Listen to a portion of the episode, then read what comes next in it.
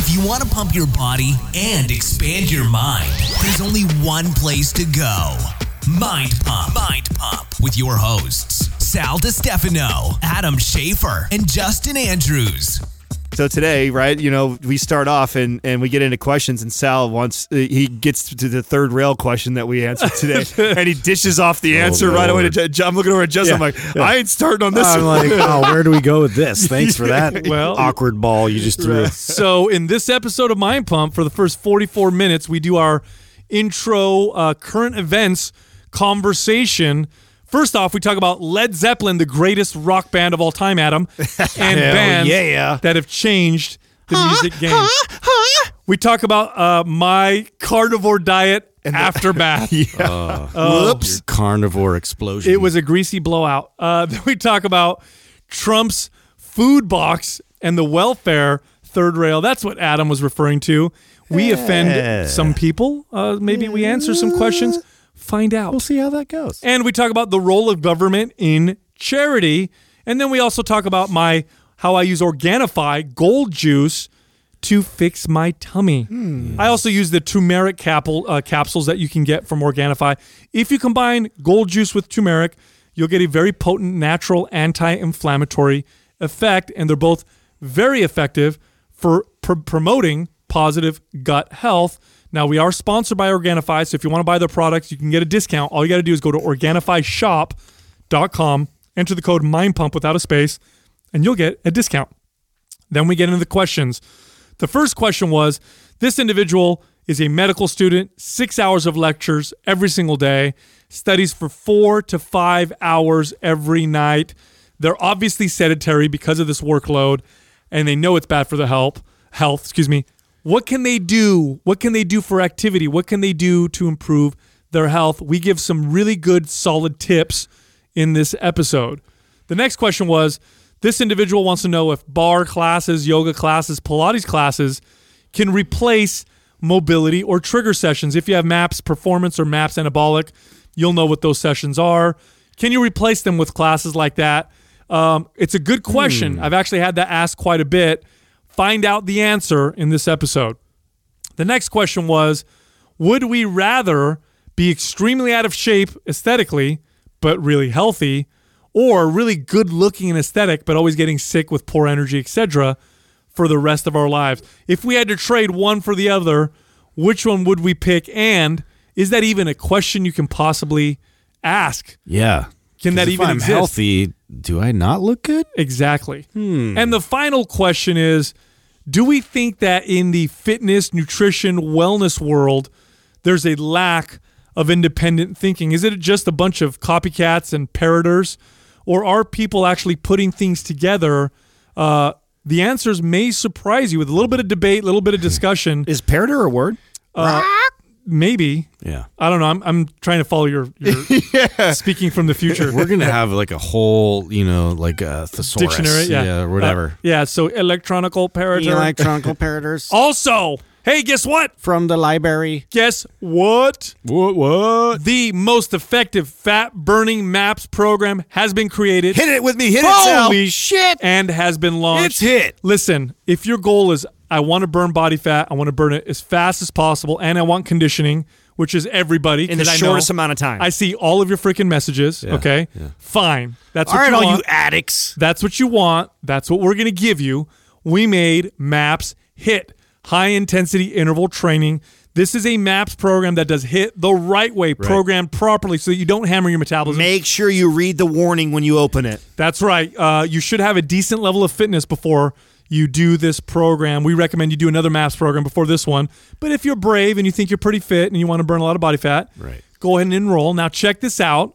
We give you a code at the end of this episode that'll give you $20 off and a free t shirt. So make sure you listen till the end. The program is available right now on sale at mindpumpmedia.com. Ooh, you're gonna like this one.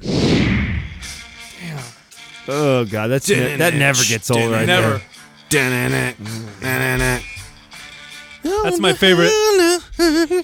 That's my favorite Zeppelin song. Oh, it's one of my favorites too. That that is my favorite one though. Yeah. Which one's your favorite? Is that one your number one?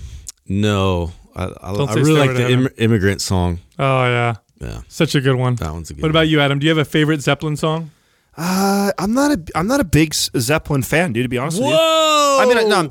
That being said, like I like I like Led Zeppelin, but Edit that out, Doug. We don't want anybody to know that. no, no. I mean, I just I- felt a you know, it's just uh, a big queef. if I'm if I'm being honest, they're they're after our time, so it's not a band Before that, our time. Yeah, but Yeah. what I say? As I say after, After, sorry, yeah. before our time. It's so it's not a it's not a band that we I grew up on. So I didn't grow up on on listening to them. It's more my dad's generation. Yeah. Now I got it as I got into classic rock. I absolutely listened. I owned the, the Led Zeppelin CDs for sure, but I wasn't listening to Led Zeppelin on A track, and I wasn't listening to Led Zeppelin on on cassette. So I can't claim to be like a huge. fan. I listened to Zeppelin uh, in high school all the time. yeah, So I listen to that was more my first introduction to to Metallica metal. and ACDC. I listen to more than anything. Well, else in ACDC goes back quite a bit. I Right. mean, they're, they're also they also played stuff that was and they also still closer. They to also our- still tour. I Yeah, mean, I've seen do. ACDC Yeah. twice. Yeah. You know what I'm saying? So they're a they're a band that I've seen. I've seen. I, and I I, li- I like ACDC and I like Metallica better than I like Led Zeppelin. And Wow. and a lot of people. I mean, those are both great Yeah, bands. Don't get me wrong. and and a lot of people I that put them all in kind of equal. but you can't. mm, Zeppelin, It's just Zeppelin. different. Ze- Zeppelin is just such a pioneer.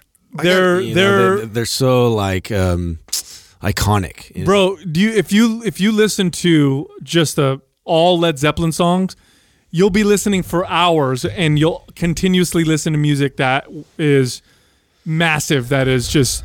You know what I mean? Like the I feel- Beatles, like I feel hit after hit. I feel you know like I mean? Led Ze- like Rage Against the Machine is of is our generation's Led Zeppelin. That's how I feel. When you, you think of the, the level of intelligence behind the writing of what they were putting out, how groundbreaking and different the music they were putting out, I think that I mean, my personal opinion, uh, you know, I I, I love Rage Against the Machine, but they'll Rage never reached the level of.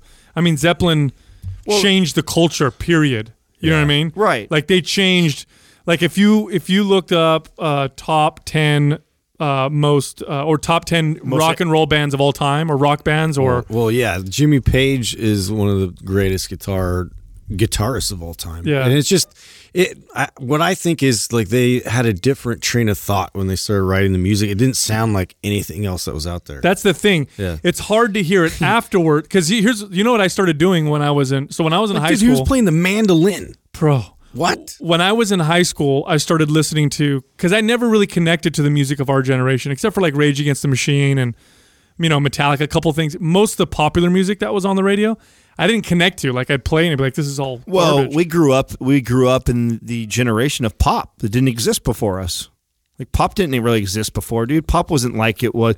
It be the pop MTV changed everything. Yeah, oh, MTV yeah. in the early '80s completely changed music and how we listen to Dude, music. you, do you know how many artists wouldn't even have become famous if it wasn't for MTV? Right. Like, Yeah. like I'm, I'm going to piss off some people, I guarantee it. But and and this individual is extremely talented. Don't get me wrong, but there's no way in hell Madonna would have done anything No. even remotely as successful as she did if it wasn't for MTV. oh because wow, you are gonna piss me because I, I don't know. That's a that's a tough she, one right there. because she's got Who she was was, first? Was it her or Cyndi Lauper? Because Cyndi Lauper's another one. Like these are she was, yeah. I- these are artists that when MTV came out. yeah, but what Madonna did first, bro, was pretty. F- I don't know. oh yeah, dude. no no no Yeah, doubt. that's, that's a Well, No it's, doubt it's because of the visual, though. She Yes. had like all of that together to where, Yep. like, when she'd tour and stuff, it was like all the girls were dressing like her. yeah, no know, doubt, no like doubt. I'm not arguing that it she it was not Fashion accel- thing, too. accelerated because of MTV for sure. Because it was- she is she was she brought on that that first like visual. Yeah. You know, like no one cared. No one's no She one cared what sexy, Led you Zeppelin did on stage. Well- like no one's talking about that. you got to you know a a lot about success you have to have talent but then timing right so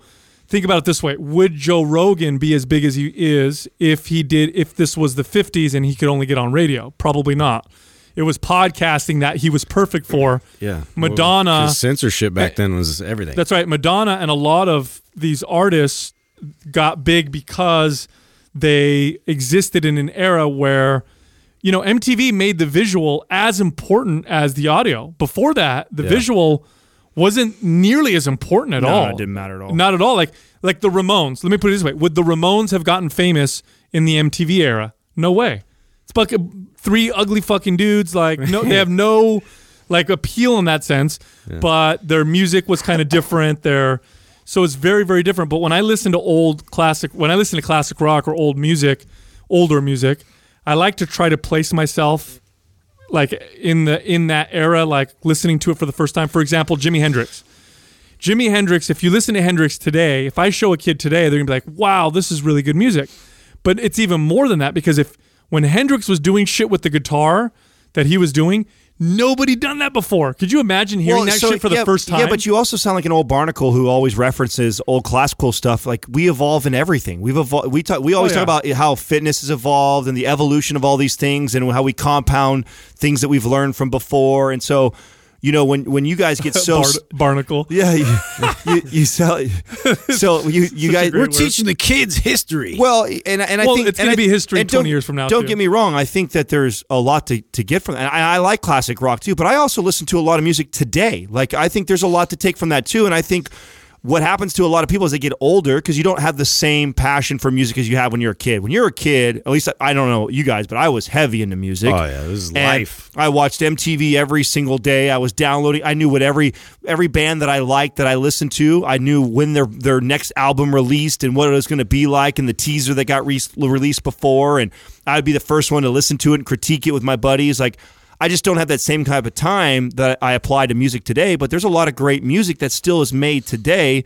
And I think that when we always reference back these old things, we look and sound fucking like a bunch of old guys. no, what I think- that what- don't pay I- attention to what's I- going on today. No, I think what happens is the past is always romanticized because Of you have a different, you've got a broader context, you have uh, hindsight. So 20 years from now, there's going to be music that's made today that people can look back and they can see really the impact that it's had. You know what I'm saying? Like, Well, when- I think I think too. w- w- Why we're talking about Led Zeppelin is because that was like a period in time where like music changed, right? So like they Yeah. did something completely different to Yep. to shake up the entire music industry. And there's been moments like that where I was just watching the history of uh, hip hop, and you know how like the evolution of like how they started with the turntables and they they took beats like they'd take one beat from this funk song and then they'd loop it. And so they loop it and then they, they created this dance party. And this dance party were like they, they figured out that like when it would hit the hardest on that one beat they could keep that beat going and everybody was like stoked and so then they went from there to then learning you know how to, to how to scratch and then it like progressed into this this what we hear today and then somebody rapped on top of it and but like this has happened so i'm always looking for that next kind of new sound yeah. and I, i'm, I'm we- looking for. we- I know EDM sort of like made that, and then Mm-hmm. like um, you know, like you hear some rap change, but I haven't really heard a lot of evolution in the rock front in a long time. I think there's They're- gonna they're, come they're back. regressing. I think it's going to come back. I think it'll because we went electronic you know really what, hard. You know what rock is doing back. really big different right, right right now. There's a lot of collaboration between rock and country right now. Oh, really? Yes, there's hmm. that's which is a lot of there's a lot of pushback on that. So if you're like a purist with country music, you fucking hate that new type of music. Hmm. But if you look at there's a there's a there's a group or a genre of What do they call it? Are they, are they calling it anything? yeah, there's a name for it. I don't rock know. country. It, it's I mean that's what it is, right? It's it's you have rock stars that are that are singing country or country singers that are singing rock, and then kind of the mesh of the two of them, real similar to how we saw rock and rap kind of collab So you see a lot of collabs happening Mm-hmm. right now, and people. We saw a big change when we were kids. I mean, Nirvana was is one of those bands. Nirvana Oh, yeah. was They busted through and put it out there. just like, oh, changed. shit, yeah, it just changed hair off. everything and So introduced aga- the whole aga- genre. again, what we sound like is a bunch of old guys because we talk about what we know because we were a part of it. What, what you don't realize is it's, it's it reminds me when I get in arguments with friends that don't really understand sports the same way that I do because I've been watching sports religiously since I was a kid. It's like arguing LeBron James and Michael Jordan. It's like Michael Jordan revolutionized the game of basketball. And even though LeBron James is more of a physical specimen, if you put them both on the court, LeBron James would gobble up Michael Jordan. Gobble him up because he's that much better than he is. But if it wasn't for Michael, LeBron may have never existed because that guy changed it, which is what, how you could argue Led Zeppelin and things like that. Yeah. Guys today, Yeah. but there's there's people today that are doing Sure, unbelievable of course, there. We're not. Yeah, sure, Unbelievable I'm not, I'm not discounting that. I just haven't seen like. I'm not in the loop, obviously. Right, that's what, that's then- all I'm trying. I'm all I'm trying to Yeah, say is that we're not in the fucking loop. One so one thing I have seen though, like, um, and I know it's it's it hasn't taken off, but I really enjoyed it. They call it kind of like two stepping uh, like hardcore, which is like you know within the metal genre. There's like been a lot of different directions with that. There's like a real jazz focused kind of like um, metal, which is really hard to listen to, but it's so technical. It's like very impressive to watch. But um, yeah, this two step, it, it's like it reminds me of you guys ever listen to rockabilly or any of that? Yeah, like yeah, from yeah. the- so c- imagine that like combined with a heavier beat and a heavier like like raw like singing on top of it. Like every time I die, I think was one of the bands I listened Hmm. to that kind of was starting that direction. But yeah, like I'm looking more. Uh, of course, like I, I, I'm more prone to rock, but I'm I'm totally open to like. I think it's hip-hop I think it's funny when people hate on certain things because I, I don't know I just have such a different outlook in life. Like not just music I mean sports everything. I had this debate the other day with somebody about the whole Tom Brady thing and hoping they lose because they cheated and all kinds of shit. It's like dude I I love seeing greatness. I love hearing like I love all genres of music too. Like I can sit down and listen to something that is not like my typical song that I would play inside my car or maybe the stuff that I typically gravitate towards because somebody's fucking ridiculously talented Right. like it could You- be something you so could out of my it. yeah, so out of my genre, but that I'm like, man, that guy or girl is fucking. Just, Here's the thing: when when you think of of music or movies or sports of the past, the the reason why there's a difference between how they're perceived versus now, I think, has less to do with not being plugged into the current culture and more to do with you have time to see what the real impact is. So while Jordan was playing during that period, everybody was like, "Wow, this is the, one of the best players of all time." But you fast forward 20 or 30 years, and now you can see the impact that he had on the game, and then you can really look and appreciate, you know, how how great of a player was. And that's the same thing with music. When you look back, when Zeppelin was playing in the 70s, people all loved Zeppelin. They were very popular. They were the most popular band uh, at that time. So knowing that, don't you think it's naive of us to think that's not happening at this very moment? I don't right think now? anybody's thinking that that's not happening now. Yeah, I- no, I- of course. not Uh, at all. I just it's just Well, different. you are. I would you like are, people to introduce You me are to when you it. make statements like the music's crap today. Like when you say things like that, which you've said before. Oh, that's just my own. No, that's just my own personal preference of of liking music. But do I think music today is going to impact music of the future? Of course, it's all part of the process. But that's my own I, personal. you know what I think is fucking rad and what has completely changed the game, and it's not a single person or type of music. It's the ability for a person on YouTube to become famous. And he like uh, that I, that Saj, uh, Yeah. uh, what's her name? I remember showed that, you guys- that girl you introduced me Yeah, that's- to. That was like her a one man band. Right, she's from like Australia or something, right? Yeah. And she went viral on YouTube, and that's how I found her. Dude. I got to watch her live and stand like five feet from her, and watch. This girl is fucking. She's so talented. Oh, man. dude, so unbelievably talented. I mean, you want to, and she's changing the game. This wasn't okay. You want to talk about somebody? Then now there's some people that can do this. She, in my opinion, that she's the most talented person I've seen in person do this. She's a one a one man band or one woman band know, one woman band. I guess. and yeah. and she's playing like six different instruments that she puts all in a loop to make one sound, and it's she just layers Here- it like an it's onion. so dope. with It one so thing, sick, and, then that's boom, boom, boom. that's something Yeah. that couldn't be done 15 years ago that we're watching happen right now. That's going to change how music's done. for the and then next there's 10 also this. So YouTube has also done this. And I was at my my daughter's dance right this weekend, and they played this song, and all the kids went fucking crazy. And if it wasn't for YouTube, there's no way in hell this piece of shit would ever get half a billion uh, listens or views on YouTube. Let's see if you guys know what this is. I get, I doubt you know what it is, Adam, because you don't have kids. You might have heard it, Justin. I know Doug's heard this. Let's see if you if you recognize this. Oh my god, yeah. I feel like I've heard this. Yeah.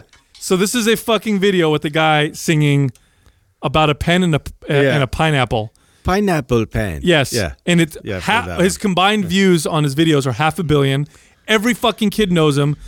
M- he- It's bigger- just like the guacamole yeah, lady. but you well, uh, it's ridiculous, but it's a song, and is he everybody's from listening. here? Or he from somewhere like China? off, yeah. And did- Korea. or okay, from Japan. Japan. Okay, so he's from Japan. So okay, first of all, I bet you a majority of that was is most of the people that viewed it are from Japan first, and now you've got Dude, America hopping massive, massive It's like in the, America. It's like the one guy who did the the what's it what's it called the fucking Oh, the uh, uh, what does a yes uh, fox say? what no no no the guy the That's guy another one, That's right? another one, That's another one. the first one to really the first really the first like it that you talking about the black dude with the keyboard? Where he's like he's got the really No, low he's not a voice? black guy. He's like Oh, a Gangnam Style. yes. God, Oh, thank you, Gangnam thank you, Doug. Yeah, Gangnam Style. Yeah, that was something that went viral over there first, and it made its way over here, and that, it's just So it's this just- is it's all- trying to recreate that too. S- Like it's interesting because like it's such a massive. So when you hit. so when you It's read impossible when to you, when recreate you, it. when you read the book Hitmakers, they Yeah. they break this fucking down, and it's been happening. They have that since- song in that book? It's, it, no, they don't. But it, they they break down the formula of why that goes viral, and they break it down all the way back to music in the twenties. Yeah. That people now people maybe didn't understand the science of it back then, and they were just kind of figuring it out. But we we now and that's another thing that's different about now than then is we understand the science. Yeah, of it. there's you, a formula. You made a point, Justin, right now that we understand now. We understand that we could put a beat, we could put this beat and this beat together, and that causes something to happen in people's bodies Yeah. physically. Yeah. Does something. So when kids hear that, it is doing something. That's the reason why it went viral. It didn't go viral because it's shitty. It went viral because somebody actually Oh, no, no, it went put viral. A very a very It went brilliant, viral. brilliant formula. Mental notes, and then and then they recreate it. People build off of other people's Yes. discoveries. But it, it, it went viral and it is shitty. That's all I meant. Not, not because it's shitty. Because it is clearly. Again, again, that's what we think, but uh, you know, obviously, uh, half a billion people disagree with oh, you. it's. You know I'm I, saying? I don't know. I feel like uh, at least half of those people are listening to it because it's ridiculous. But it's interesting, like so when I was referencing like going back and regressing, so you see bands like um, uh, the White Stripes, and you see bands like the you know uh, the Black Keys, and, and, and people like that that you know have emerged because it's like we've heard like the evolution of like where you can go electronically almost, you know, to where let's get back to like um, you know really raw sound. Like sounds that's like not overly produced, Right. And, and- like rocks and sticks. yeah, hon- honestly, well, dude, I- I- people are going in that there, will- direction. there there will always be a counter, right? So I think that as as you get as, as time evolves, there's going to be people like ourselves that don't evolve on all the music and get stuck to what we really like and what we recognize and what's comfortable to us. And there's smart people that know that and will create that because let's be honest, the probably the best buying generation is the 35 to 45 mix. That's when you make good money. But you haven't evolved your ear to listening because you don't give a shit about that type of stuff anymore. You still like your old stuff. So if I'm a smart band, I, I might create a sound that reminds you of your fucking childhood. yeah, You know, Dude, that you appreciate. if I was any good, like I would start a band that that did like old school rockabilly slash like rock and roll, like that that era where it was just like I don't know. I have this like like sentimental like feeling Yeah, I w- know, I saw I, your hear that kind of stuff. Yeah, I saw your picture when you're in. The, Yeah, but not, not that many people are into it anymore, so it's like you know, You definitely it's do. not popular. I don't know if it'll ever. I love. I abs- just absolutely love music. I love all music. There's not a lot of music that I I don't like. I think it's really. I think everybody. Uh, there's a talent. There's a talent. Very very talented person to get something from in almost every genre, and I can. I could sit down and listen. Music's to just interesting the way it affects the brain. It, it uh, Right. It if it really lights up the entire brain. It's universal across all cultures,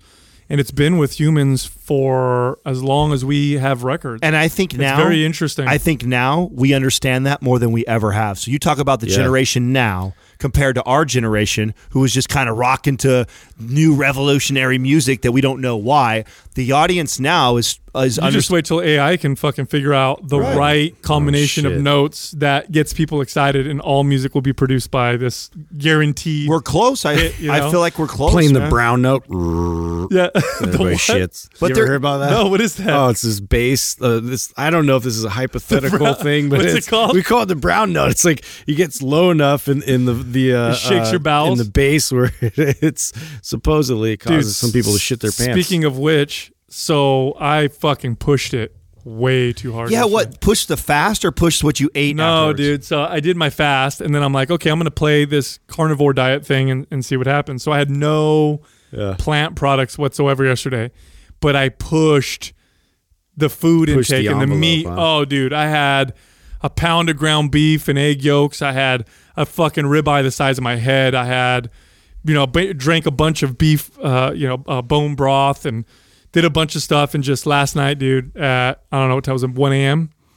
I wake up like out of my. You ever you ever get waking up out of your sleep because you almost shit yourself? Does that ever happen? Oh, Does that ever happen? to you? Where you wake up, you're like, oh, yeah. and I'm like, oh, oh, wait a minute, and I'm like, maybe Bro, if you ever have to take a shit in the middle of the night, that's bad. Like that's, I feel like that's that's like not a good thing. Never. That's- It's never quite a good the thing. Yeah, Like, yeah, if you have to get up in Never- the middle of the night and take a shit, Never- anytime that's happened to me, it was like I was doing some bad eating, dude, yeah, for there's, sure. there's never a good shit when you're woken up with it. So I wake up and I do one of those like, okay, uh, maybe I can That reminds me of a story. maybe I can let out the gas. You know what I'm saying? Maybe I can just let off a little pressure Yeah. because I don't want to get up because I'm fucking sleepy. And uh, nope, that was a mistake. So Whoa! Straight in the toilet. Was that like a sharp mistake? oh no, I caught it. I caught it before that happened. oh man, I'm pretty fast, and uh, it was uh, it was, Clinch. bad. It was all bad. So this morning I'm gonna go very easy and see what happens. But if it continues on today, I'm gonna have to end my carnivore diet experiment. No, not to gross everybody out, but I, I am wondering, like, because my concern of eating like that super high meat like that and mm, no get backup. is yeah the no lack of fiber. So did you did you feel constipated also too, or did it go out pretty fine? No, no, it's actually the opposite of constipation. Oh, I How was your experience? I think I had, you know what I think I had? I actually think I might have pushed the fat intake too high. Mm. Mm. And that's what might have caused it. Because then for dinner, I had this, bro, I had this ribeye that was this big. And then I had like sausage with it. And then I'm drinking this beet, this bone broth that when I put the bone broth in the fridge, because I had it in the fridge all day. God, right? after a fast too, what are bro, you thinking? Oh I, yeah, I wasn't, obviously. I wasn't thinking, I was so mad at like, the myself. perfect slide. I was supposed to work out this morning and I was tired because I was shitting for 45 minutes in the middle of the night. So, oh my god, this reminds me right out the butt tube. yeah, That- your son. that's what my son calls it. Like we're at dinner, and he's just like, he's like, Dad, I gotta poop out my butt tube. I almost fucking fell out of my chair, dude. I was dying. I was like, that's so accurate. How proud of your kid are you when, Oh when my he God. comes up with shit like that? I'm like, that is so hilarious. Please keep using that. that great? that term, you know. All right, you guys ready for some current events? Let's events? do it. It's current events time. All right, uh, so uh, there's a big hubbub going on right now. I'm going to use old words today, like by the way. I like hubbub. You said hoodwinked, Hoodwinked. so Yeah, that's, a what good I one. opened up I with. said hubbub. Okay. So President Trump uh, wants to replace food stamps with food boxes. So What? Yeah. So instead of food stamps, what people are going to get now in the mail is a box of made in America food that includes non-perishable items. So it'll be like non-perishable milk, you know, peanut butter, orange juice, probably government cheese or whatever, instead of food stamps. And this is supposed to save 129 billion dollars over the next 10 years. What? And people are pissed, of course, pissed course, off, right? yeah. Because it, you know, when you have a food stamp, you have more flexibility of what you're going to buy. Oh, and dollar store sales, uh, excuse me, dollar store stocks plummeted after this news because so many people use food stamps at the dollar store.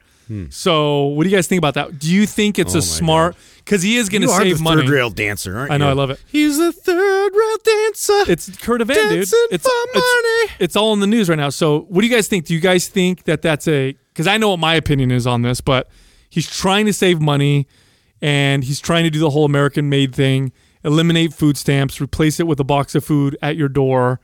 There's arguments on both sides. What do you guys think? Well, I don't think you get to do that. I don't think you get to bring it up like that and then dish it off so one of us could get to. Oh, you Yeah, want my that's- opinion first? Yeah, think- Yeah, that's because like- Oh, I'll tell you my 'Cause opinion. Oh, that's a loaded uh, complex. I'm not a good person to ask about welfare type Well, stuff, dude. That's That's like like whatever we say is going to piss somebody off. Well, I, I can tell you what my opinion is Yeah. on, on the whole thing because I know I think I know what he's trying to do. He's trying to. So he cut taxes. He's trying to cut spending now. He's he's He's uh, trying to bring bring back a lot of money to the budget. he's trying to cut, which they need to cut spending. That's the bottom line. Although, although I think that's not the smartest way to cut spending.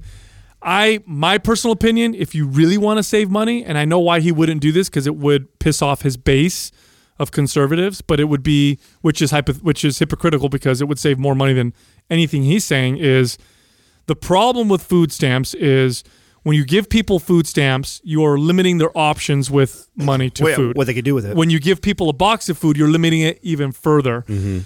If you really want to save money on welfare, what you need to do is look at the cost of administering all this welfare services. And I'm talking about all of it, like count all of it. There's childcare services, there's food stamp services, there's services that they're just all these different types of services that are under welfare cost a lot of money and part of the expense is the bureaucracy that we employ to mm-hmm. to manage it, distribute it, and to put it all together. Which I think is a big fucking waste of money. Is the bureaucracy? Mm-hmm. Like if we want to give people money, give them money, mm-hmm. send them a check, figure out what all that welfare costs, figure that out, cut the cost of bureaucracy, and give a check to people and tell them because it's their responsibility. At the end of the day, I like the burden of responsibility is on them. And are some people going to buy alcohol and drugs and cigarettes and stupid shit? Yes. Yes. But I think some people are also going to take that cash and invest it in education, childcare, transportation. Well, that's what you hope, and, and then you're treating them like a human being. I dis- that I has dis- that I- has decision making. Uh, go ahead, Adam. I disagree. I don't. I don't think that would happen at all. Uh, I think that most, and yeah, I'm, here I'm going to offend some people for sure. But before I offend everybody, let me let me back up first and tell people that I've lived off of welfare and food stamps uh, when I was a kid, right? So we've we've been through that. But and and this, I'm just not. I'm not a fan of how our whole welfare system is set up. Period. I think it promotes uh, bad habits. I think it promotes people. Uh, milking the system. I think it promotes people manipulating the system, and I think a majority, not all, but a majority of the people that take it uh, that use it take advantage of it. And I, I think that really hurts us as a, co- a collective, like all people that have to help provide taxes and pay for it. So I'm not a fan of it at all. Now, this is my personal experience because what I've seen around me, and this isn't just picking on my personal family. I know a lot of people that, you know, here's the attitude they have. And I remember this conversation when I was a teenager with my mother, and she was collecting welfare between jobs. And I remember thinking, "Mom, you're you're you are smart enough that you could walk into like a Starbucks, and I know that they would give you a job, and you could easily work up to be in management within a year. And yeah, it's not great money, and yeah, this and that, but it's, it's better than nothing, right?" Mm-hmm. And her logic behind not going to get a job was that the difference in money that she would make by going to work is so small that it doesn't make sense for her to go do that. So she would refuse to do that. That now that being said, which is which is logic, Right. That's logical, right? and so let's fast forward to some other things that I learned growing up as I got older. Uh, you know, my mom never got out of these bad habits because what happens with most people is it doesn't matter how much money they have; it's the habits that they've created. They don't know how to manage money correctly. So them making twenty thousand dollars in food and food stamps a year versus them all of a sudden getting a job for seventy five thousand dollars, you'll be surprised. Those same that same person will be living paycheck to paycheck because they have poor habits. And I recognize this a lot too when I would provide money for my mom. I'd be like, you know, I'd say, "Hey, mom, here's 500 bucks. You know, I know you need groceries, you need things like that." And then I remember coming back in my my mid 20s. I'd come back to see her in town, and she was out at the water park with my kid, my brothers and sisters, and the kids' neighbors and the neighbor kids. And I'm like, wait a second, just like a month ago, you had to borrow $500 from me, and now you're going to the water park with the fucking neighbor kids. Like, yeah, I know that's only a few hundred bucks and you want to give your kids, and I get it. I get what you want, but you don't have that luxury. You shouldn't do that. Those type of people tend to make those fucking decisions. At least every person I've ever met that's been that. Now, I know there's somebody listening right now that probably goes, hey, that really helped me. So it got mm-hmm. me from here to my next job and it saved my family. My, so I'm sure there is a percentage of people out there. But I also believe those percentage of people probably have somebody like me or someone else in their life that would lend them a hand to help to get them up. And we're better off as humans, I think, using each other like that. So Here's here's the same way I don't know. Kind of I look at at charities. Like um, for me, it's always like okay, um, I, I contribute to the charities that that are more prone to helping initially, and and getting like uh, provisions and you know housing or things like that to promote um, independence going forward and presentations of jobs and, and opportunities. So it all leads to opportunity. Uh, you know, so it's like this. It, it you know as, as far as like welfare is concerned it's the same thing like we want it to lead into then uh transitioning like so we're not we're not staying there It's in a- that, that look, position look, especially if you're an able-bodied person So here's the deal. I'm I'm not disagreeing with with a, a lot of what you're saying, Adam. But here's the the reality. The reality is we have a large percentage of the population now that has been that relies on and has been conditioned to be on uh, these programs and systems. And if we just take it away, what will end up happening is major, major civil unrest. I agree. And lots of problems. So, with what I'm saying is, I don't. I think here's the two things we need you to think look that, at. that do you think that this is a step in that I, direction? so that's what I'm trying to say. So, So I agree with that. Yeah, well, if we that's want- if that's your point that you're making with this, Yes. I agree. Because Yes, in, in my opinion, It's got to fucking go at one point because, in my Yeah. opinion, it's a fucking crutch. It's a crutch, and, and think of yourself He's right now. ripping a For- forget the fact that maybe nobody in this room has actually collected food stamps himself, other than myself as a child. Like as an adult, you've never done that. I know damn well about myself. Every day, even though I try, I say I give it hundred percent. There's more inside of me because I tell you what, if I if I lost everything and I was on the street, you would see a whole nother version of me. That because the survival mode, and we all have that animal instinct in us. I believe we all have that primal ability of if you were gonna fucking die and starve, you would figure something out. Well, here's and and you if you if you have if you have something to catch you and we've and we have we've made it so easy for people to do that. Like i watched my mom teach it to my sister Mm. and now i see my sister going down the same path and she Right. teaches it to her it's fucking oh no, and it's it's it's it's it's an epidemic it, it- people get angry when they hear that, but that is a reality. There are they course, are I'm gonna get incentives. hate over it. I know I will. No, it's listen. It's a reality. It does create an incentive to not work. It does create an incentive for people to not become more independent, and it places the burden on other people. Because the reality, the truth is, the tr- the only burden that someone has is to take care of themselves. That's the fact. Now, it's ideal in a society that people volunteer to help each other out. That's ideal. 100%. But the reality is that the burden uh, is on the individual to take care of themselves. Now, we do have a system where it's we have massive amounts of people that are reliant upon the system, generally generationally have been on the system, and you can't just take it away because you would you would it's like cutting off your nose to spite your face. It would it would cause way more problems that it would solve. So my what I what I'm saying is number one, let's look at the ultimate goal way down the line. The ultimate goal down the line is an entirely voluntary society, a society where people are not forced to do anything. That includes not pay taxes. Everything's voluntary. People help themselves and help each other if they want to, and there's plenty of opportunities.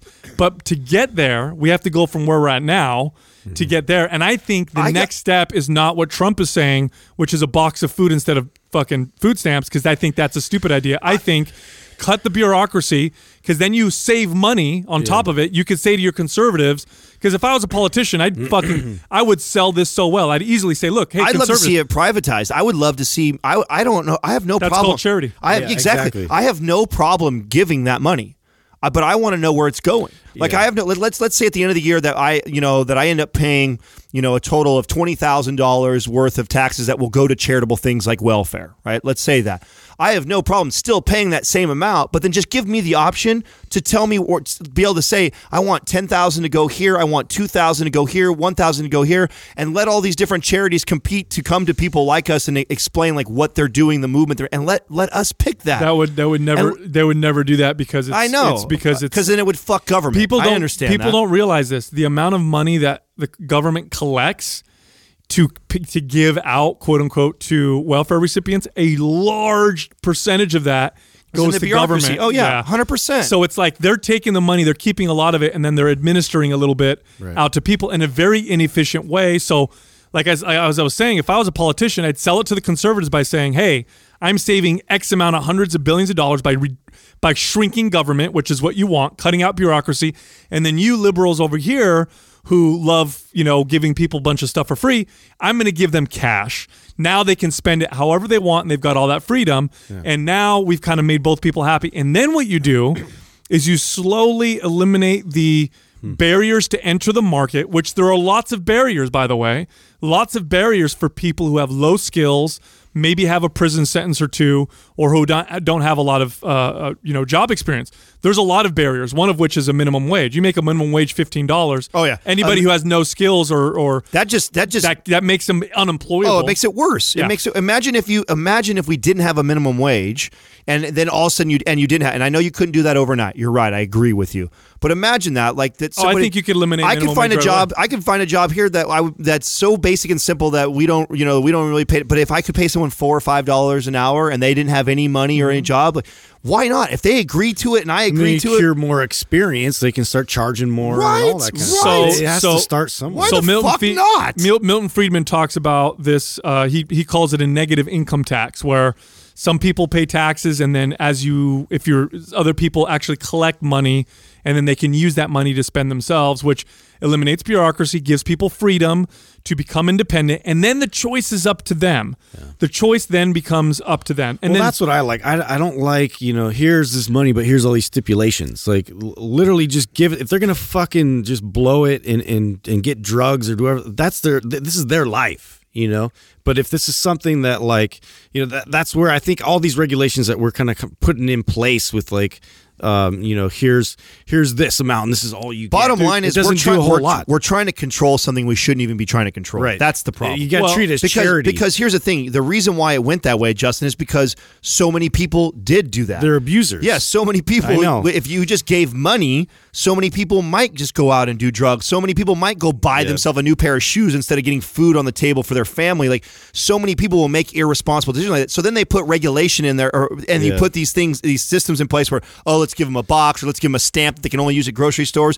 In reality, we have no business even trying to control that. Anyway, there's a huge. Well, this there's is a charity. Huge, what we're talking about Yeah. is charity, and somehow we just put it all in the government's hands to like all of a sudden create this this system, systematize it for us it- when we can yep. just give it direct. and it actually takes the power away from the people to be able to solve these problems themselves because they are problems that people want to solve. But uh, when you give it to government to do, um, number again, number one, there's tons of corruption, tons of corruption in these systems, and a lot of people are like, well, they don't. It's no longer my problem. I pay my taxes. It's no imagine imagine if you just every year you owe 10% to whatever foundations or whatever year that's your taxes and they're the type of com- comms or conversations that would be having like this where it's just like what oh you haven't heard of this company that's doing this and Dude, if I could they're ch- choose charities instead Right. of taxes, fuck yeah. and imagine how people would would would teach other people and how like imagine I had like let's say I have where the last five years there's three or four companies that are charities out there that are doing things that I believe in that are really going to change uh, impact the world for good and I'm kind of committed to that and then I meet Justin and Justin's like oh my god you haven't heard of this charity you know what they're doing like man you should put and then I then I have the option to give even more money towards something else I believe in or Right. maybe maybe give less to something else I was giving money to and now that Mm. like I think I really believe in humanity that we would we could figure this out Yeah. and I think as letting the if we saw people destitute and you know hurting, you, you think that like people that actually have that the haves won't like contribute towards that? All Come right, on, man. you- listen to this. Just so you guys, for people listening right now, they're like, "Oh no, that's not what it's like. Government's great, this and that." There are there a lot of people. A lot of people say government's great. because we need it because their awesome." husband or wife works for No, it. no. A lot of people say that. Let me give you an example. Okay, there are over thirty cities in America where it's illegal to feed the homeless. If you yourself, if you, if me, Adam, and Justin, it's true. If me, Adam, and Justin are like, you know what? We feel like giving, we want to help people. We see these homeless people over here under the underpass or whatever. You know what, guys? Let's go buy a bunch of pizzas. Let's set up a table and let's just feed the. And people used to do this quite a bit. People used to. I've actually contemplating doing this with my kids so they they can see what it's like to give food to people in themselves. You know what I mean? Get the, to to actually see the person they're giving it to. There are th- over 30 cities in America where they've made that illegal. You can't do that. It has to be something that's licensed by the government or approved by the government. And if you as an individual cannot give, you know, set up tables Here in America? in America, That's crazy. hundred percent. I did not know that. Yep, over th- over 30 cities. This is true. You can look it up. Cool. I can't help. this Any in. California? Not in Uh, California. Uh, pr- uh, actually, I believe so. I mean, I could look up and see if I can find any. Wow. But, but- and so, what's their thought? Is their thought oh, process? there's a lot in California: Chico, Costa Mesa, Hayward, Los Angeles, Malibu, Ocean Beach, Pasadena, Sacramento, San Diego, San Francisco. What? Santa Monica. Yep, absolutely. They make it illegal to distribute food. Now, what is the logic behind that? Is their I- you thought know, process to? ch- I- I don't know. Less, there'd be less bums, so let's not. do- I don't know, but I can guess that it's. Let me guess. I don't know what it is. So, so this is me speculating, but I because I know government enough to know how full of shit they can be, that they probably say something like, "We need to check the food to see if it's safe. Uh, it needs to follow certain nutrient requirements. It's not labeled. Uh, you know, like bullshit. You know, arguments for the safety of people who are fucking Like, hungry. like, here, here's my poison apple. No, the, here- you bro. serious? Here's the thing: like they don't want to uh, be out competed for helping people to be the one to help people. You understand? Because Yeah, 'cause they then can- you take they- their power right. away. They control it right now. Yeah. So anyway, uh, Yes. ridiculous. But no, I think what I think what Trump is doing. I know what he's trying to do. He's trying to appeal to his base by saying these boxes contain foods that are non-perishable and all made in America. So now he's now he's like, Oh, you see know, to the whole spin on that. Yeah, Yeah, the whole the nationalism, nationalism. yeah, Yeah, yeah, thing. big time. And I'm that. saving money, and there's that. And then the liberals gonna be like, oh my god, that's terrible. What if people don't like the food? And then they're gonna come back and be like, well, you know, beggars can't be choosers, and it's go back and forth and.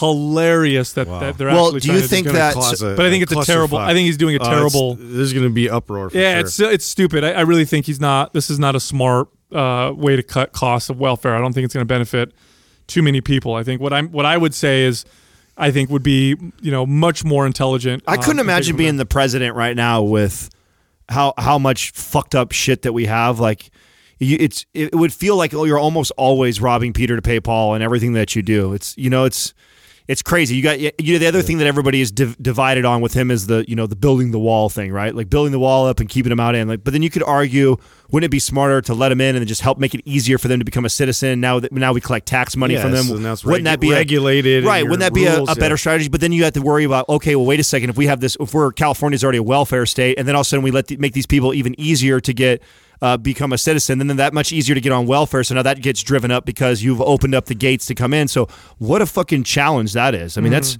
I mean, how do you handle that? How do you deal with that with that dichotomy? Right. That's so you have two. You, po- you you have to you have to approach it uh, very intelligently and know what your angles are. It's politics. Why I can't stand it. That's why I you would love it. No, I, I- can't. This guy, I can't. Dives deep into it. What are you Oh talking no, about? I hate politicians. Oh, I oh, hate politicians. Oh, yeah, politicians, No, I can't stand politicians.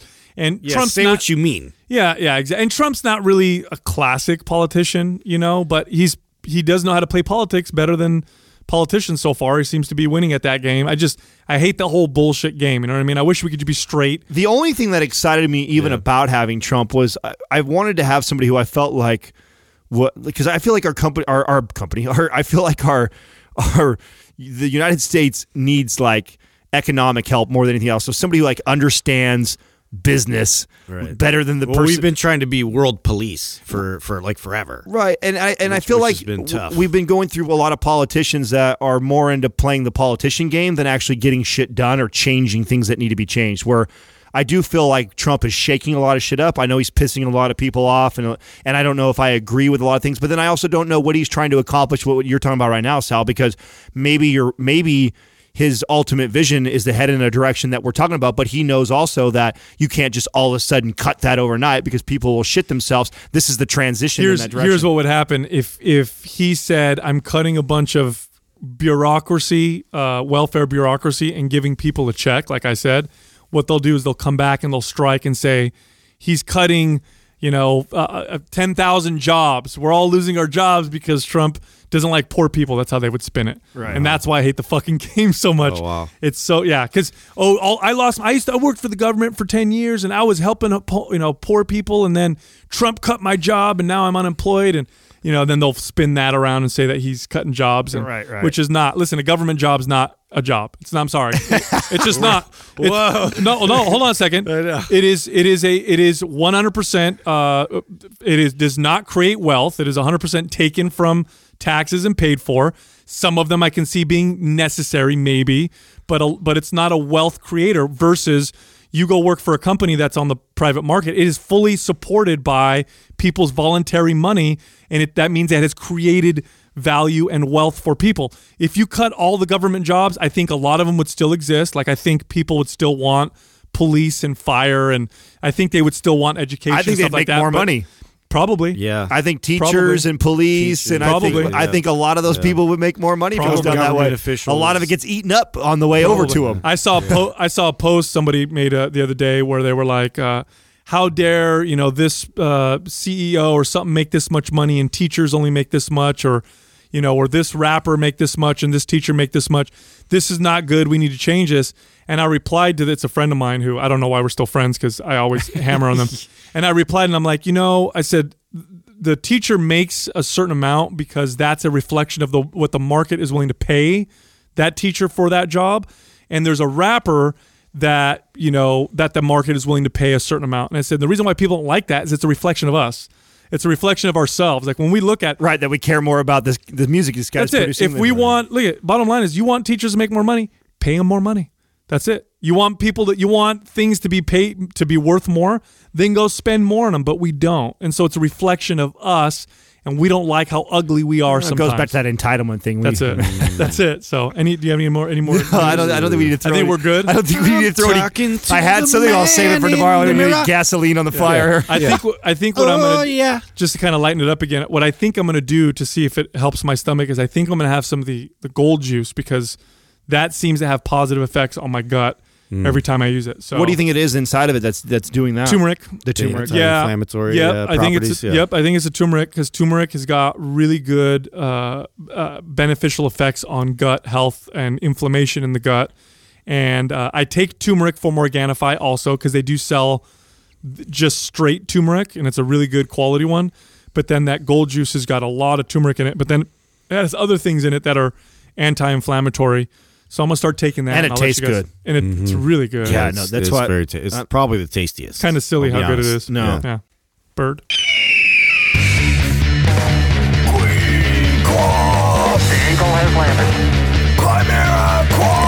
Today's Quah is being brought to you by Kimera Koffee. It's the only coffee that is infused with all natural nootropics for a cleaner, calmer, and more focused buzz without the crash. Click the Chimera link at mindpumpmedia.com and input the discount code MINDPUMP at checkout for 10% off. It's the motherfucking Quah. Eagle has landed. First question is from Michael Salzel. I am a first year medical student, have six hours of lecture every weekday, and study four to five hours every night. I find myself living a very sedentary lifestyle and know this could be bad for my long term health. What do you suggest I do? Ooh, this Yeah. is a really good question because it hits home for me right now. Yeah, it's um, exercise can take an activity and diet can take on different different purposes and roles in your life. Sometimes you know you may be working out and eating because you're really pushing performance and you're really maximizing how strong you are, how fast you are, and you're just you're killing it in the gym. Other times they may be tools to help you do the other things that may be a priority for you. Now, in this case, you know, you're a medical student, uh, first year. Now, that is a ridiculous workload. Uh, I've, I've worked with doctors, I've worked with medical students. I know how much work is involved. I know how much studying is involved, how hard it is to just even get a normal, you know, seven or eight hours of sleep, mm-hmm. let alone finding time to work out. call. Yeah, it's just crazy. It can get really crazy, and so I think you know it would be unrealistic to think that you're going to work out for hardcore performance or aesthetic goals while you're doing this.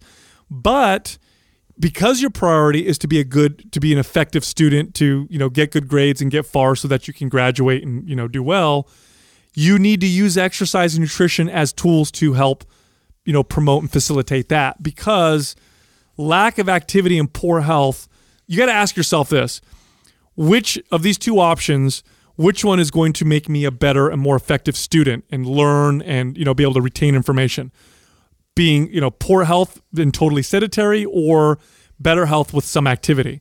And the answer the easy answer is some activity with better health. So you don't have to be crazy with your workouts no. but maybe in between studying you do 10 to 15 minutes of trigger sessions or push-ups or stretching yeah. or mobility. And maybe when you eat you consciously make a choice to eat foods that you know are better for you because the you know 30 minutes a day or 25 minutes a day that you devote to doing these things isn't going to take away from your studying time it's going to add to because now you know i don't know about you guys but when I'm, my health is good my sleep is good i can read and write and absorb information way faster like i can read a paper and absorb it It's like it down, lasting it. energy. it's just as, as opposed to like quick bursts. Like you try and get caffeine or, or like you know processed foods to comfort you through this process, and it gives you like an initial jolt of energy, but it, you then you crash even harder.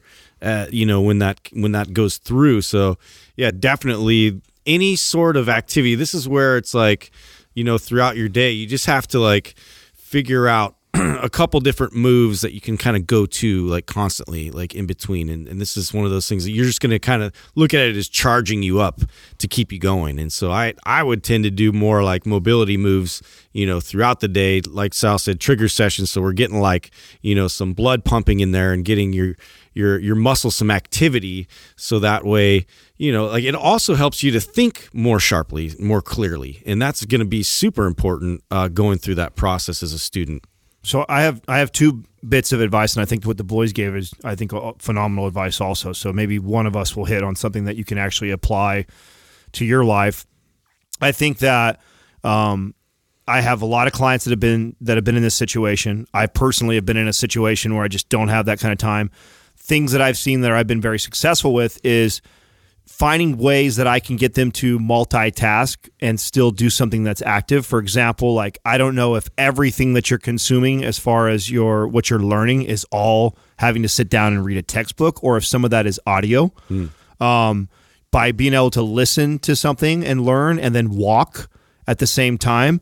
because uh, normally what happens is someone like this, they literally are only moving like a thousand to three thousand steps total in an entire day, which is less than you walking consistently for just a half hour. So that's crazy.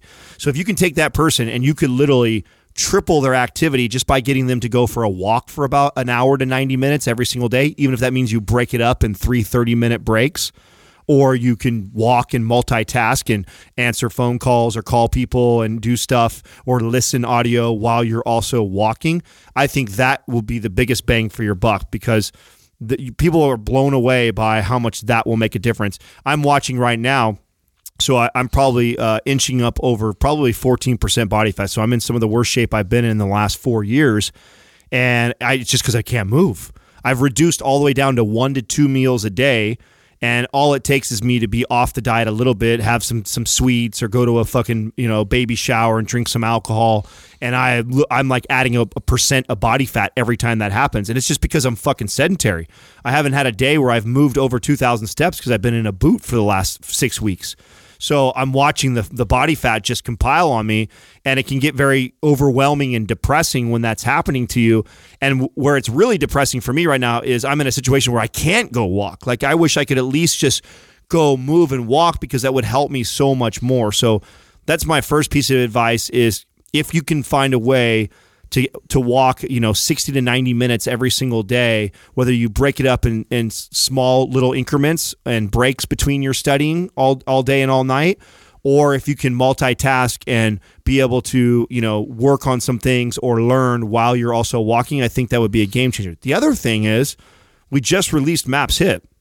And MAPS HIIT is a 15, a 20 and a 25 minute workout that you get as an option in there and you know HIIT HIIT is designed to burn the most amount of calories in the shortest amount of time so if you're looking to get a good calorie burn while you're going through this process this is a good alternative for you although we recommend that people don't follow a HIIT program for longer than about six weeks, it is an alternative or something that you can incorporate. So maybe you don't do the HIIT all the time, but every once in a while you incorporate a HIIT, and then other days you you walk. So maybe when you can get your 90 minute walk in for the day, you do it. But the days when you're for sure crunched for time and you only have 15 or 20 minutes, you implement HIIT. So that's my piece of advice that I think would, would work or help out someone in this yeah, situation. I just I just think when you you know again because I've worked with so many people in this situation, it's especially in, in medicine, they tend to be extremely driven.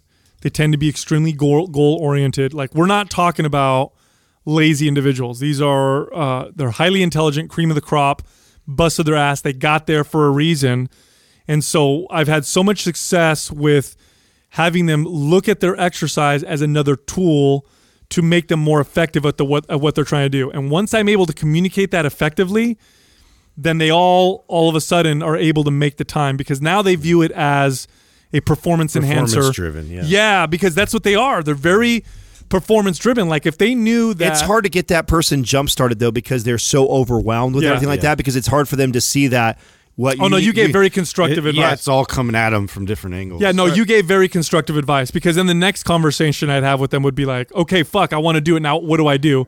And then that's when I would have that conversation of listen to maybe your lecture while you walk, or every for every thirty minutes of or or, or forty five minutes of studying, do five to 10 minutes of movement, mobility, or stretching so that, you know, every, you know, two or three right. hours, it's like 20 minutes of, of movement. And Study in the sun. Go Yeah. out and read the book Yep. outside. Like that'll be great for you too. Dude, I'm, I'm telling you. So uh, when I was doing when I was doing trigger depression. sessions regularly, where I would do them three times a day, one side effect I found from a trigger session, which takes about eight minutes, is it was more effective than a cup of coffee. Like I sometimes I'd be sitting there and I'd be like, oh my god, I'm so lazy. I don't want to do an eight minute trigger session. But this was during the period of time where I'm testing the product out or the program out. This was before we launched, before I, even finished putting MAPS Anabolic together as a, a, a program you could buy online. And I'd be like, oh, I'm really tired. I don't want to do this. But I was testing the program. So I made myself get up. And I remember every single time afterwards, I was like, whoa, I feel way more energized. And I remember th- realizing like this is a good tool that I can use when I'm trying to write or work, which I still use to this day. Till this day, uh, if I'm in a meeting and I find myself losing focus, I'll stand up and I'll sit in the back and I'll stretch or I'll move. Or if we're all creating a program together and we're all sitting around, sometimes I'll stand up and I'll stretch or I'll do some movement. And it's not because I'm bored.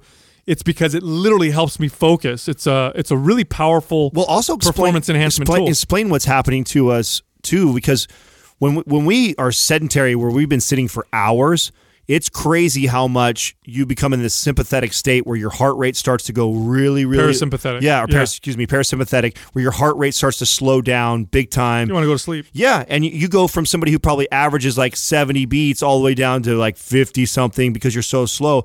Then you're just getting up and doing literally like you're saying a little 3 minute to 8 minute trigger session. That accelerates that and then it still takes another probably hour before you get back to where you just were. Mm-hmm. So you're going to get all the added benefits of the calorie expenditure and your heart rate being elevated for that even that short little duration Yep. for the next hour or two. So learning to interject those little 8, 10, 15 minutes. Here's another thing too that I've that I've learned. So I don't have a whole lot of formal education. I, I went to basically high school and a little bit, tiny bit of college. Most of it's all learning on my own. And people have asked me, how do you study and retain some of the information that you read? Because I, never really learned how to how to study, but I started to figure out what I do. And one of the things that I do that's very effective that I'm now able to verbalize, and I've really only put this together relatively recently, is if I read something and I read something very impactful, I'll stop reading it. I'll do something else where I'm stretching or moving, or even if I'm not, even if I'm just sitting there, and I'll talk about it, even if I'm talking about t- to myself. So something you can do is if you're studying and you're reading something and you're like, I need to get up and move, stop what you're reading while you're stretching or doing your mobility. Start reciting what you read and start talking about what you read while you're doing the mobility, and watch what happens to your retention. Uh, I, for me personally, it's like the most effective note taking I've ever done in my entire life. It's very, very effective at retaining information. Next question is from Eat Pretty Food. Would you say barre, yoga, Pilates would be the equivalent of a mobility or trigger session? How many times a week would you throw those types of classes in addition to training days? No, they're not. They're not equivalent. Um, so mobility and trigger sessions are targeted for particular goals and adaptations. Barre, yoga, and Pilates are, for example, if I did it, if I walked into a yoga class and I didn't know it was a yoga class, I could tell you it was a yoga class. I could tell you it was a Pilates class. I could tell you it was a barre class. There's a specific way of doing the movements, and there's a specific, um, you know, there's specific techniques and a specific It's structured, it's generic. structure that you have to follow in order for it to fall under that umbrella or brand. So when you're doing barre, you're doing barre. When you're doing yoga, you're doing yoga. When you're doing Pilates, you're doing Pilates. Now, are you getting some benefits from them? Sure. From burning calories? Can you potentially be increasing you're mobility? moving. Yes, but it's very specific to those classes, so it is not equivalent. Now, mobility and trigger sessions should be individualized to you, which makes them superior mm-hmm. in many, many different ways. If I'm if I just put together a general mobility class and I named it, you know, Sal Mobility or whatever, then that would be more like yoga or Pilates, where you come in and you take my class and right or even even if or even if it was Sal's trigger same thing that's but they right. were they're exercises that you picked that you're dictating what they do that day where triggering and mobility, the way we've designed all the MAPS programs is that this is the customizable part. This is the part where you should have Prime or Prime Pro. You should do a test on you. You should see your balance, imbalances. You should see your weaknesses, the things that could potentially be causing aches and pains in your body. You should know what those are. You should get to the root cause. And then your mobility and your trigger sessions should be structured around that. And you mm-hmm. just can't do that in any class setting. No. No, and and how I look at like structured classes like that, you're getting better at the skills to perform movements that they just you know have as like standards within their their practice and in their class. So it's like, yeah, I can do that move, but you know, what is that doing for my body in terms of like um, you know, if I'm compensating my way to get to the specific move. You you know what I think of it's like? It's like diets. It's just like diets. And it's the same thing that we teach people like when you follow a ketogenic diet or the paleo diet or the vegan diet. It's not the fucking diet that made you feel so good. So I know there's people that are listening that are like, I take barre and I feel amazing. It's not fucking barre that made you feel that way. There was something in that in that class that you needed, that your body was being neglected, and it just happened to graze over it so you feel great. The better answer is let's figure that Let's out. hone in on let's that. unpack that. Let's figure out what is it in those classes that does make you feel better, and let's start to incorporate that into your lifestyle or your training regimen. The same thing is with dieting. People attach themselves to these fucking. I hate this. What I hate about fitness, they, they get they want to put everybody in a box. Oh, I'm Pilates. Oh, I'm yoga. Oh, I'm barre. Oh, this is better than this. It's like no. There's something to take from all of them. There are some good, but they are very generic. And so if you go to one of these classes and you see benefit, don't say it's because of barre or yoga or Pilates. Figure out what it is Yeah, about what that. specific uh, uh, exercise was Right. it? What Nail is- it down. What is it? yeah, because there's there's a lot of people that yoga would be terrible for them. Well, and this is- or, or you know what I mean, like, and that's you know, and I know you hear you hear us saying mobility and trigger sessions are superior, but it's not because mobility and trigger sessions are a class. It's because the you can individualize them, or you should individualize them to your body. So anything that is individualized to your body is going to be superior to something that is designed uh, around a structure for a class or for the masses. So Well, if you're doing mobility correctly, you're going to address each individual joint's function specifically. Okay. And now, like, so we're talking about broad strokes versus like very small, like specific strokes. And so, like, mobility, we're going to be able to see, like, does my neck move, you know, the way it should? Does my shoulders are they supported in, in range of motion in all these different directions are my knees my hips you know my ankles like like i'm specifically like directing my focus on whatever the discrepancy is and so I, i'm trying to unpack that and figure that out versus like i'm just trying to go through this to uh, get a certain feeling after i'm done and everybody's trying to promote you know specific moves that everybody's doing in the class This is why everybody I talk to, man, I plead. Okay, if you're a listener of Mind Pump or you have one of our programs or none of our programs, if you do not have Prime, you have to have Prime. Buy the fucking program. There's a 30 day money back guarantee. Because that, what we did in there, in my opinion, is the most important piece to everything else that we've done. Because in there comes the assessment. And if there's anything that's going to help you get closer to figuring out what your body specifically needs and building an individual program around it, even maps, even maps, what, like maps red, maps green, maps black, there is definitely a generic piece to it. We just took, we aggregated all the information that we had from the thousands of clients we've trained over the last 15, 20 years, and we agreed that this is going to give the biggest bang for the buck for a majority of all people. Does that mean that everybody's going to have? No, it still is not individualized. The closest you can get to individualizing that is by taking like the compass test inside of Prime and seeing what's going on with your body, and then learning how to address it and integrate it into one of the programs. Now, now to be clear, uh, does this mean that we think taking these classes is bad? No. no, not at all. They have their own benefit. Obviously, you're being active. Classes have a benefit that individual training doesn't have, which is the it's like community yep, you're connecting with other people. You got to share though what you think is the average person, okay, in your experience that goes and takes those classes the average person Yeah. that takes those classes. that dr- are drawn to those classes. Why are they drawn to those classes? Well, I think there's a there's a factor of motivation. I think you know doing it on your own is, I mean, statistically speaking, much more difficult to stay consistent. most than- people are scared. And right, I mean, when It's you take a daunting. class, when you A take a learn. class, you know they tell you what to do.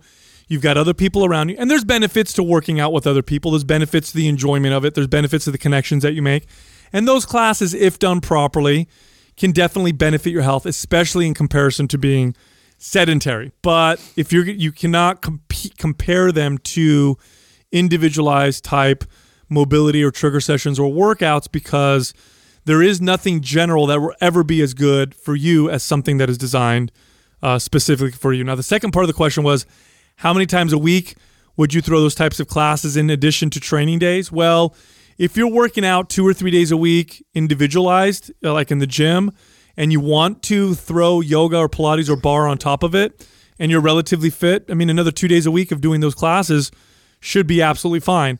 But be careful and manage your intensity. So if you're doing heavy, hard workouts in the gym on your own three days a week, then you may want to take a lower intensity yoga class the other times rather than doing these power yoga classes where you're pushing it even harder on your days off or doing like a spin class, which I think is that's another. I think that's an excellent point. I think it's also important to note too. Then, like I am very pro, and I've told clients that I think need like a very low intensity type yoga because I'm looking at the meditative benefits Sure. for that person. So I could totally see somebody incorporating that once or twice a week in their routine because they they got a high stress job. They're already kicking their ass inside the gym on the routine that I have them doing. So going and doing yoga for me, I don't want it to be intense. I want it to actually be a time they can actually kind of decompress, get into some good stretches, meditate a little bit, get in some good headspace. So I see huge benefits to that. But if you're going there for the the, the sad part is most of these these group type classes they market themselves differently. You know, they market themselves that you know elongating your elongating your muscles or you know lean in tone, and they use terms like this to make people. And you see they have images of these women that have they're lean and sexy, but they're not muscular and bulky. You know, and so people are drawn to that, and then they feel comfortable because it's in a class setting. If if you are drawn for those reasons, it's the wrong reasons. Now, if you're going to yoga because it is your your time to yourself and it works for you like that. And if you didn't have it scheduled i respect that. Like i think there's i think there's a lot of value to that. But barre and pilates is pretty fucking intense dude. Oh, dude, uh, yoga is too. I mean, I've It can taken be. I've taken some pretty tough yoga, even even the yin ones where you're on the floor and you're just stretching, especially if you're tight, uh, and if you're a Type A person. So this maybe not for everybody, but for me, sitting in a quiet room with quiet music, sitting in a stretch, and like be just being there with my thoughts was very difficult at times because I just wanted to get up and like throw something. You know what I mean? So, and I see lots of benefit of them, but individualized always going to be better than class setting. Always. Next is from E Weber 18. Would you rather be extremely out of shape aesthetically and really healthy or really good looking and always getting sick, poor energy, etc. for the rest of your life? Isn't that you know what's funny about this question? Oh, what's funny about this question is subconsciously people make that decision they all the do, time. and I guarantee you, it's a young person asking this because Yeah. because this should never even be a question. Now, would, would it suck to be to look terrible but be really really healthy? Yeah, there'd be a part of it that sucks because you're like, man, I'm really healthy and yet I look like I'm not. But It do- that wouldn't if it- anybody's it's ever not- had poor health, let me tell you, Yeah, but let, you have to back up a little bit because what you just said, you I know you don't agree with that. If you were really healthy, you would look good. I, this is it's a hypothetical question, right? Right. You're right. You're right. Right, right. Let's be honest. If you were really healthy, you would look pretty damn good. Now, I think the better question is like, you know, uh, because I, I could never be really healthy and look like what I look like on stage. So if I was attached to, or if I was still driven by my insecurities that got me into the gym, which is wanting to be this big, bulky guy and be muscular, then I could see myself sacrificing my health for a look, 100%. percent And I, and I think if you do make that decision, I think there's there's deeper things that are going on than actually You know what? That, that's true because really the question is would you rather be healthy and look good or look good and be unhealthy? Because there is no be healthy and look bad. Right. That kind of doesn't really exist. Now, you may not look, you not be, may not be healthy and be like, you know, Baywatch model or a bodybuilder, but you're not going to look terrible. You're still going to look pretty good. But you're right. I mean, people make this trade all the time. And I'll tell you what, for anybody who's ever experienced real poor health, you would trade anything for, you would trade all your money for that. Look at all the wealthy people that spend their half their fortune on trying to get their health back. Like your health is not worth anything. Your poor health changes how you think and how you view the world. I mean, look, uh, how do you, Adam? Right now, you're you can't move. Right, your ankles hurt. You can't move, and you don't even have necessarily poor health, but you've been forced, right, to reduce your activity. How challenging is that on everything? Oh no, it's it's I'm battling depression right now. I'm literally it's that it's that challenging for me because it's debil- it's debilitating for me. I cannot I can't like overcome it physically. So I have to imp- I have to put in this this mental discipline of sure in the past I could eat these types of foods and still keep myself in incredible shape. I don't even have that option anymore. That's really depressing. That's really tough. And it makes me really appreciate just the ability to walk. Because I've already had countless days since the last six weeks where I'm like, fuck, man, it's a beautiful day. I wish I could just go walk my boys. Mm-hmm. I wish I could just go out for a nice hour walk. And I know that that would help me so much in so many ways. I would get sunshine. I would burn extra calories. I would feel better more. And I can't even do that. I would kill to do just to have that back, which I can't wait to just to be able to go on for a, an hour walk or a hike. You don't you don't realize that until it's taken away That's from you. Once it's taken away from you, then it gives a whole which so that's the positive side, right? So here I'm saying I'm battling depression. The way I stay positive is like I I, I get I'm like I always learn something more about myself and it gives me new perspective on things when you can't. You know, like well, I just wouldn't have thought not being able to walk around. I wouldn't have thought that, you know, being forced to sit down. Now I'm just more appreciative for that. I bet you when I get back into the swing of things, those simple walks and things like that, I'll have a different perspective as- Totally. as, I'm walking around. Totally. I mean, I had my own health issues. You know, I've talked about many times. Uh, you know, about I don't know, ten years ago maybe. And you know, when that happened to me now, I have a total different appreciation for good health, or just for you know. And what I mean by good health is like, yes, there's optimal health, but there's also health where you don't have major health issues. Like that's that's a terrible way to live, and it's not worth anything.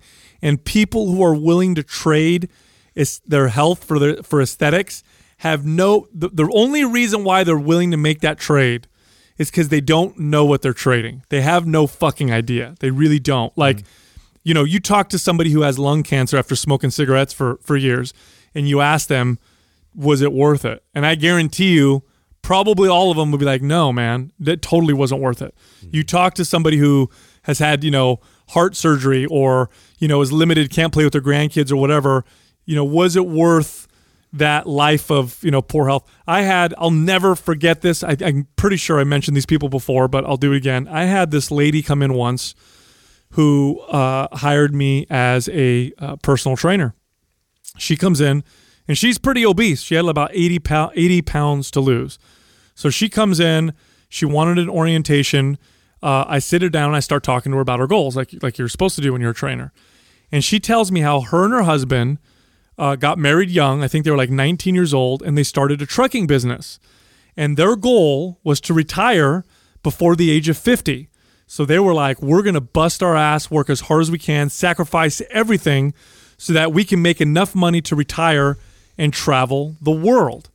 And they did. They retired at the age of, I think it was like 47, like real young. Like they made all this money with this trucking company, busted their asses, retired, had this money. Fucking dude dies of a heart attack like months afterwards. Oh, wow. And so now here she is with me sitting down, you know, retired on her own, poor health of her own. Now she had some old, of her own health problems like diabetes and a couple other things. She's on all this medication. And I'm talking to her about it, and we had this real long, deep conversation. And she goes, "You know what?" She goes, "If I could go back in time, I'd tell myself it none of it none of it was worth it at all. Like I wish I could, I, I wish I could work until I'm 75, but be healthy rather than doing what we did. And it's just people don't know what they're trading when they do these things. And unfortunately, in fitness, on the extreme levels, with the bodybuilding, with the anabolic hormones, with the fat burners, with the crazy diets, with the girls that starve the fuck out of themselves. Yeah, the message is that that's the healthy standard. And and what they don't realize is, uh, n- number one, it's it's all false anyway. So while you're pushing all that shit, and you are trying to accomplish this aesthetic ideal by by hammering your body and har- harming yourself. Number one, you never achieve whatever happiness you think you're going to get. I have yet to meet a person who does all these crazy drugs and stuff for their body who's a truly happy person. I haven't found one. They're all there's a lot of issues and problems going on there well, momentarily, maybe they get to that goal and they're they're on stage and they're like on top of the world. But now, how do they maintain that? It's it's it's not really if you don't have like other stuff in your life going on, it's you're chasing something that you'll never get. It's fleeting. Even if you get the look that you want. But then the worst part about that is when your health starts to rebel on you, which Mm-hmm. it will at some point if you push it hard enough, you continue that path, path long enough, very few people can get away with it. Adam, me and Adam were talking about this yesterday.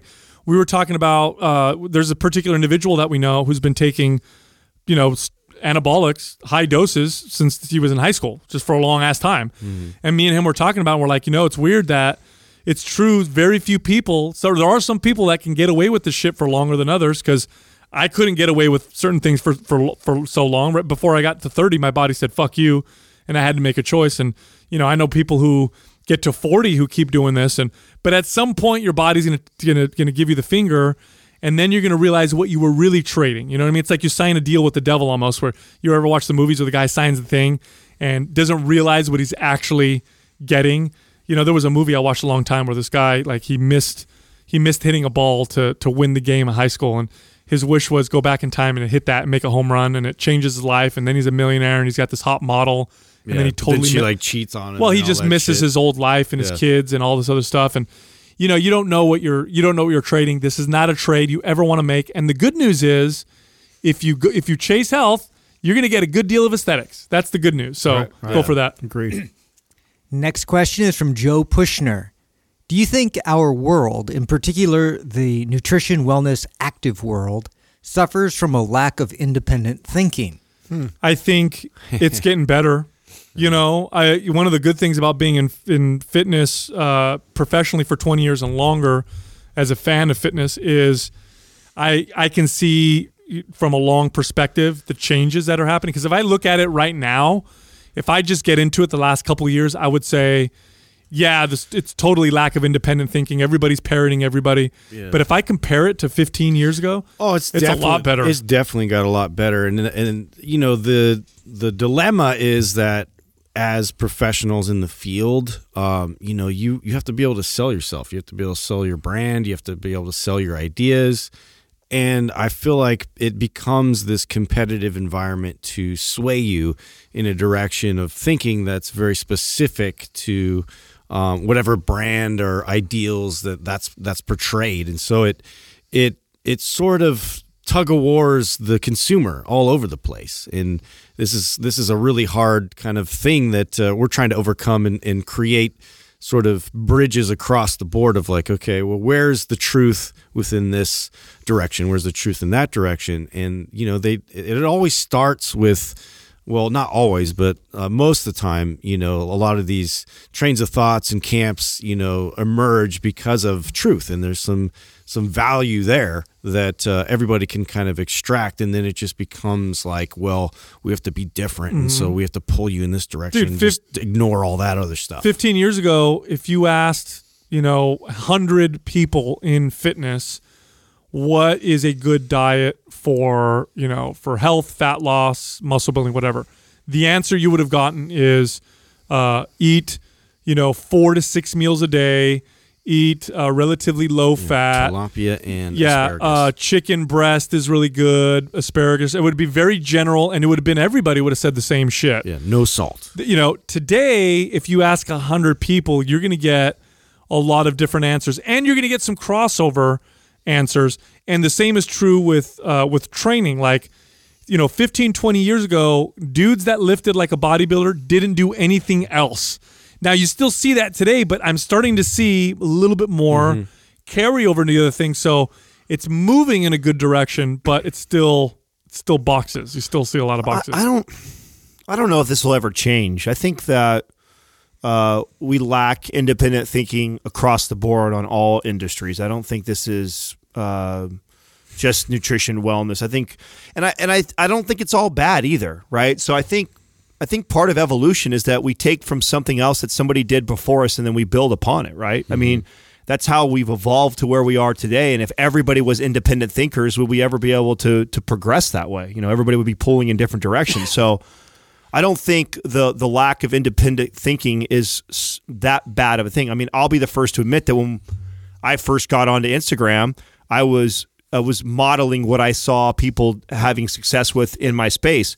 It wasn't my voice, it wasn't game changing, it wasn't independent thinking, but it was me trying to learn what this how this all worked. And I remember kind of piecing that together and then I feel like here we are 3 years later and I finally have kind of found my voice and and I feel like a lot of what Mind Pump says and talks about may seem like it's very independent thinking, but it's a it's a collaboration of many intelligent people that we've read or spoke to over the course of the last 15 20 years. Now, we also live in a world today that uh, copycat is really fast and easy. Like it's different than what it was 20 years ago.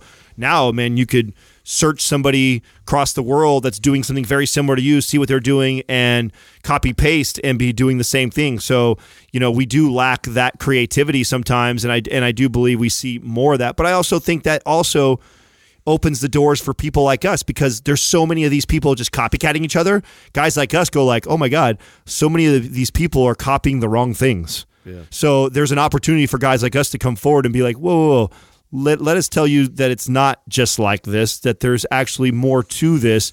And if these people that were telling you all this information actually trained and helped thousands of people, they would probably be able to, to tell you the same thing, but they're not because they're just parroting somebody else's bullshit that, that got past them. So I don't think it's such a bad thing. Mm. I think we, we as people, I think we have to learn to seek out more and new information. I think we need to understand that you always have to keep growing uh, I think you're either growing or dying. And so if you're not learning new information, you're not seeking more new stuff, I think then you are you're already starting the process of dying. But I, I think some of the best things that you can learn when you train people for a long period of time, uh, for me, I can be this is quite clear.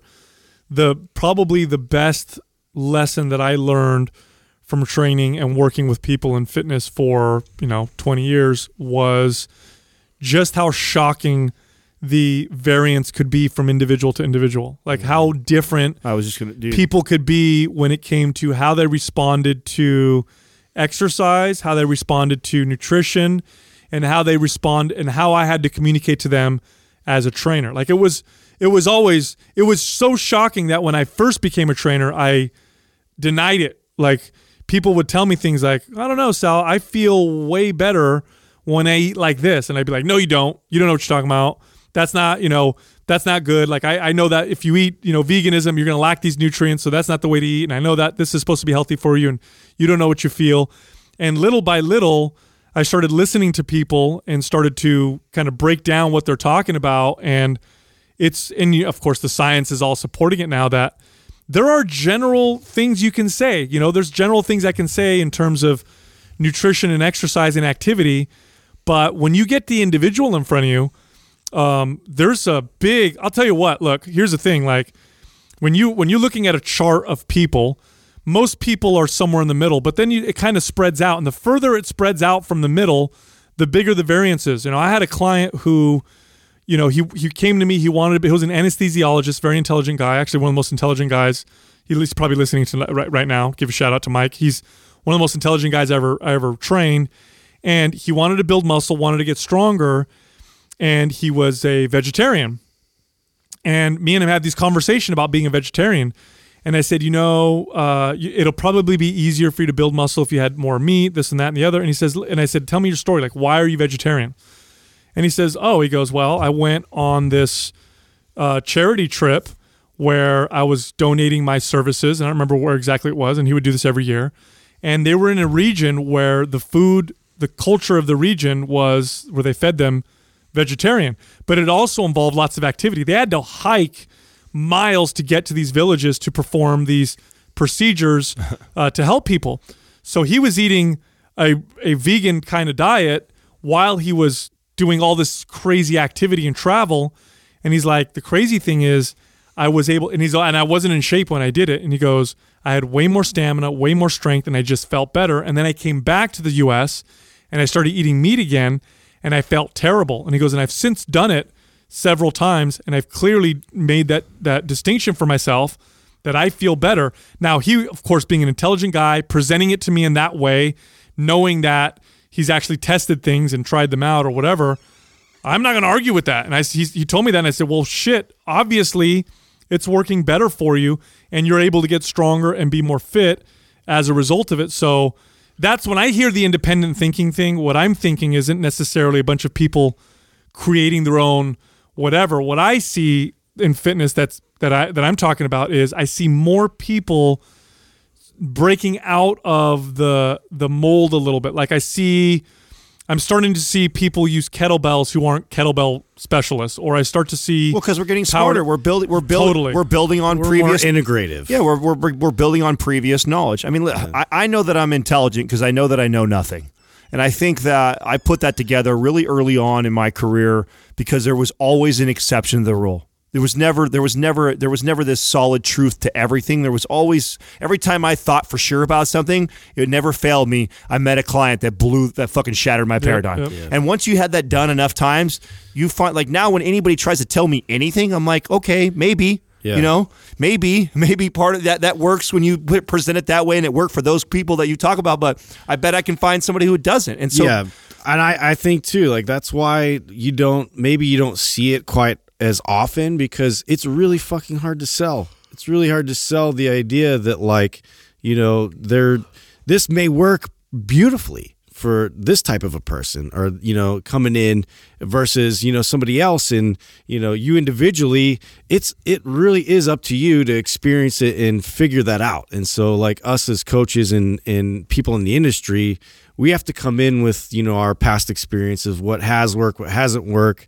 present it allow you know the individual to experience it and then you know take notes you know internally and and you know apply it you know what's applicable to you as the individual. So mm-hmm. it's like you know what do you what do you call that well, a lot of it, the consumer's lazy, dude. The that's consu- that's the thing they consumer want it laid out for them Uh, Katrina was just asking me the other night. She's because it like, takes work, dude. Right. It takes a lot of work. She was asking me the other night. She's all, how, how do you decide who you're going to help? Like at this point, so many people are asking for your help and information from you. Like, how do you know who to give help to and who not to? You know, and I say I always put it back on that person. I can always tell if they're willing to. They care enough. They want to learn. Like they care enough to text me or DM me. Like that's not enough proof to me that this person is really genuinely cares. They they're just searching for the easy answer. And and I'm not going to give them the easy answer. I never answer an answer straightforward. Like anybody who knows me who's asked me a question, I never go this or that. Right. I always go, well, it could be this, it could be that, it could be this. Depends. Yeah, you need to probably figure this out and work on this and do this and track that and do that. And I put a bunch of shit back on them.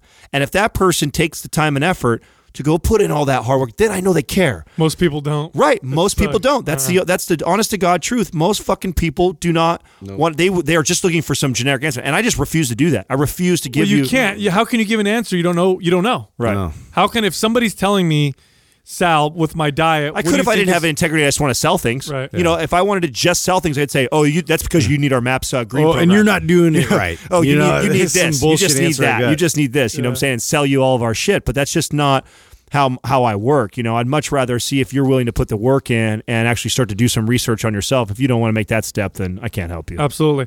Uh, so, Doug, when this airs, uh, HIIT is live, right? So, check this out. MAPS HIIT. hit them up.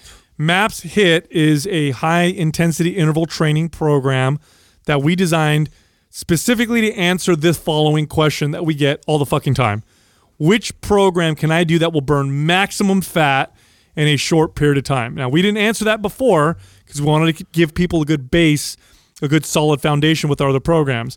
But now that we've done that, we have MAPS HIIT, which is easily the best fat burning program we have. It's six weeks long. It's available right now. If you use the code HIIT LAUNCH, H I I T L A U N C H, you'll get $20 off the sale price and you'll get a free t shirt. You can find it at mindpumpmedia.com. Thank you for listening to Mind Pump. If your goal is to build and shape your body, dramatically improve your health and energy, and maximize your overall performance, check out our discounted RGB Super Bundle at mindpumpmedia.com. The RGB Super Bundle includes MAPS Anabolic, MAPS Performance, and MAPS Aesthetic. Nine months of phased expert exercise programming designed by Sal, Adam, and Justin to systematically transform the way your body looks, feels, and performs. With detailed workout blueprints and over 200 videos, the RGB Super Bundle is like having Sal, Adam, and Justin as your own personal trainers, but at a fraction of the price.